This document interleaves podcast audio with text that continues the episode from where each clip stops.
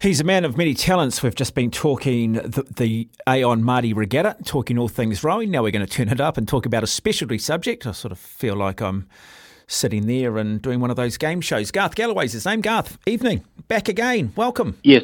Ho- hopefully, I know a little bit more about cricket than rowing. I mean, oh, it will be apparent. That, that's the other thing about parents. You know, parents who have never rowed they're all experts, but they haven't got a bloody clue, you know. oh, hey, look, but that's hey, that's where the passion. That's what it's all about, though, isn't it? We don't want to stop that. We can yeah, yeah. we can say that across a lot of things, can't we? I mean, I sit here every day trying to be an expert across everything and probably know nothing.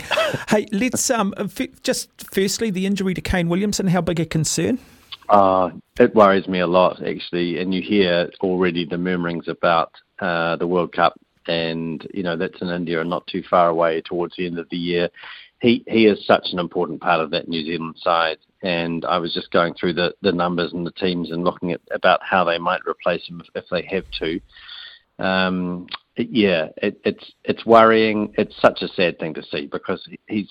I think he's enjoyed not being Test captain. Uh, there's a free, there's a bit more freedom about the way he's playing. He's had a terrific season, and you just felt that he deserved a good IPL with Gujarat with his new side. You know. Mm it's it's tough, isn't it? It's a brutal game, and it, actually it's surprising you don't see injuries like that more often when players are getting airborne over the boundary and you know and trying to save sixes and things. But fingers crossed for Kane. He's he's a great great player and a, a great um, a great leader of the lads in the white ball stuff. Hmm. Okay, let's talk about this uh, game that ended up being tied 196 runs each. Well.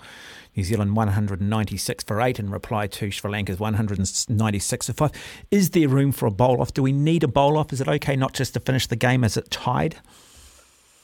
Uh, I, I, quite like the bowl off, to be honest. Oh, but, no. I, you know, yeah, yeah, I know you can. Yeah, no, I like it. I really, I, I approve, and, and especially when um, you know, I feel like for Sri Lanka, they've been on the back foot in the two tests. They didn't play the one day series well.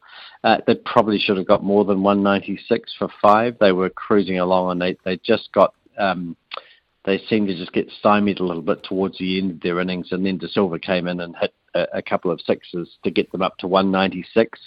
Uh, it kind of felt like the, the right result. And I think for the crowd, it, it's really exciting. You know, you mm. see Sodhi, all he's he, he's got one option he's got to hit it for six, and that just keeps New Zealand in the game. So I thought it was, um, yeah, I kind of I know it's sporting, uh, you know, it's for the fans and all of those things, but I think the game lends itself to that.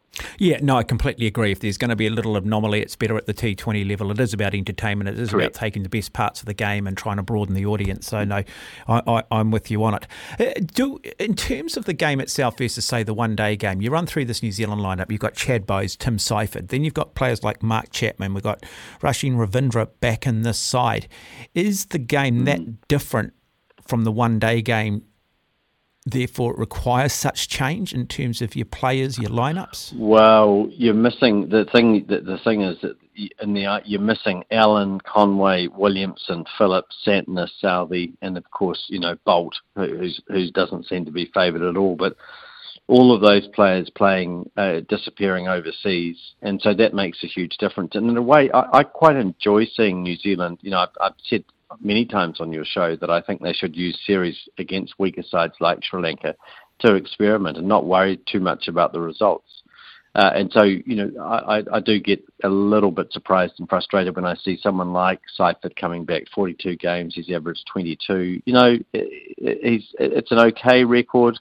Um, I'm pleased to see uh, Bowes getting a, a, run. I'd love to see him get some runs. You know, I, I just wish that New Zealand would be even more adventurous in their selections and try and bring some young players through into these games. But but in terms of the attack, it's nice to see Shipley getting a go. I thought he bowled pretty well. It's good to see him being put under pressure. He lost his length at the end of the innings and got hit for a couple of sixes. Um, and, and, interestingly, Ravindra has been a little bit of a surprise in terms of his ability to hit the ball 26 off 13, including two sixes. Didn't bowl, Mark. Um, and so, you know, again, he's a player who I think probably has more of a future. Well, I like him in white ball cricket, uh, but he needs to bowl a bit more. Uh, the fact that we can see sides scoring 200 in a T20 game and some saying that pitch was possibly even worth a lot more – is it mm. is it just the players because it's a T Twenty game? Do they why is it they're capable of doing such extraordinary things in a T20 game, yet appear to be a lot more limited or just seem to play with not as much freedom in a one day game? Is it is it just purely come down to pitch? I mean, why do the bowlers get such a hammering in T20 cricket? I do think when you look at a pitch like that, um, if a test was played on it, uh, you know, the side batting, batting first with the ball coming on like that would score at a reasonable clip. Uh, I'm sure of that with uh, with attacking fields, looking for wickets and so on. It's a mindset thing though as well. Um, again, I mean, it's no coincidence that the run rate in a T20 game will generally always be faster than a 50 over game, and then in contrast, in you know, in relation to a Test cricket. But you've seen the England Test side and the way that they've played, and at times averaging seven runs and over, or six and a half runs and over during an innings, and certainly over five so, and I think what they've shown is that if you try and bring that mindset into uh, the longer form of the game, then then you can be successful. You can increase the rate, but it also comes with risk. And so, if you know, as we saw in the second innings at uh, the Basin Reserve, when uh, England won that, uh, lost that test, and I think they did lose it. Uh, New Zealand won it, of course, but I think they threw it away. Mm. And we saw them continuing to try and play in that way, and it didn't work. And they muscled up to Wagner, and and, and really, um, I think it was a poor execution by them. Mm. But but yeah, it, uh, there's, there's no reason. The, the only reason that um, T20 scores are so quick is mindset, but they also lose wickets a lot faster, Mark. That's mm. you know, and that, that, that, there is a high risk element, and that's what happens. Yeah, yeah. I, I, mean, it's still a game that, compared to the other two forms, is still relatively young in its evolution. But but how tactical is T Twenty yeah. cricket? Uh, well, I think probably more than people give it credit for. So, you know, I think if you, what would be fascinating for, for listeners and for you and for me would be to be inside a coaching camp with Fleming, coaching one of his teams, or an IPL side uh, and just seeing how they do approach the game.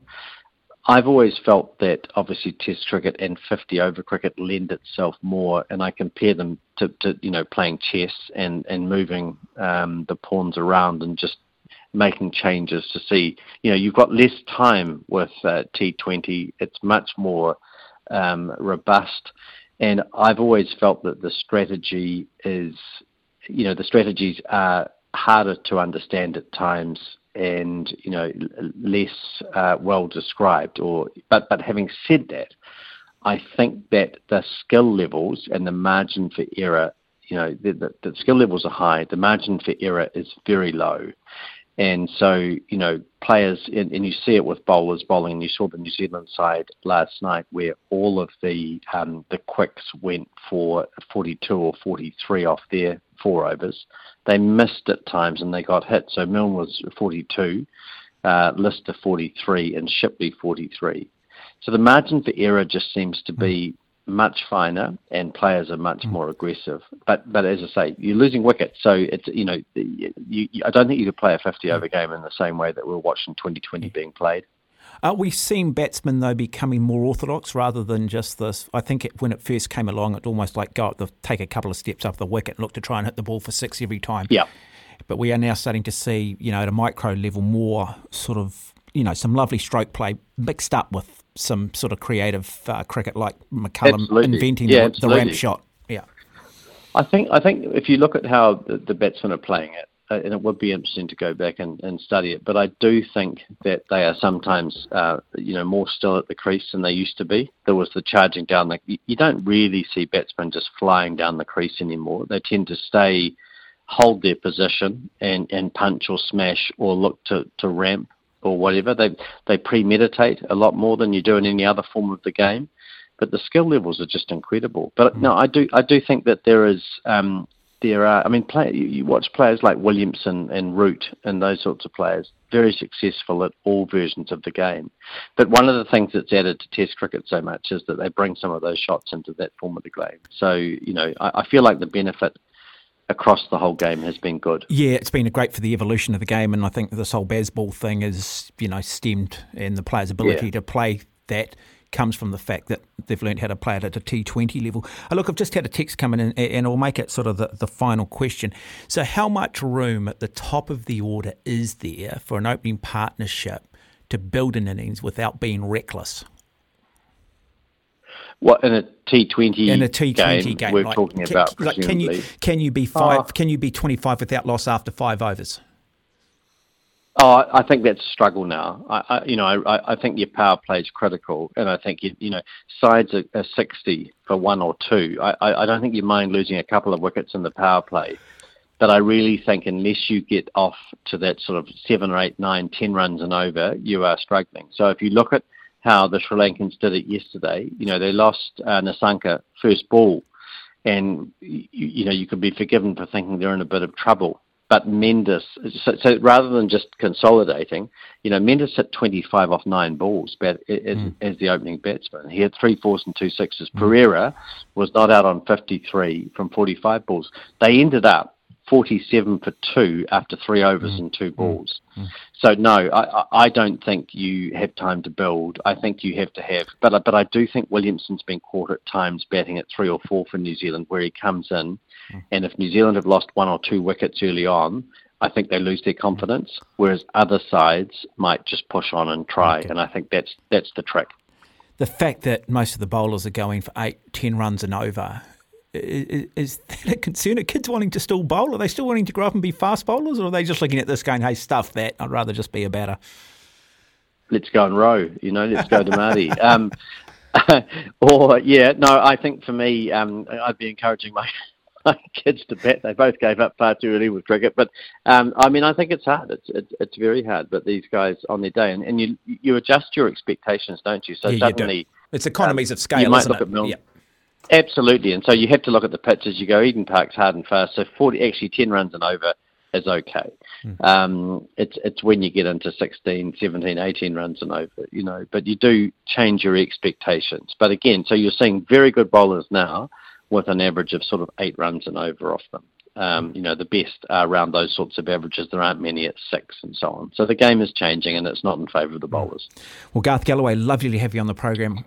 Uh, as always, enjoy your time in your hotel room, and I look forward to doing it again, my good man. Thanks, Mark. I really enjoyed it. And, and, if I could say, and I'm sorry to, I don't want to blow smoke, but I do. Uh, I just wanted to congratulate you for your Maadi Cup. Uh, you know, for the coverage, it was fantastic, and uh, to, to do the hard work that you do and uh, deliver to that sport as you did, it, it's a fine thing. And I hope you get back there many times in the future. Yeah, I'll be oh, tuning in and enjoying it. Oh, look, Garth. I mean, we had some sound issues clearly, but look, it's schoolboy. Yeah, it's school. It's school. Matter. It's schoolboy rowing. You want you want to make it special for them and.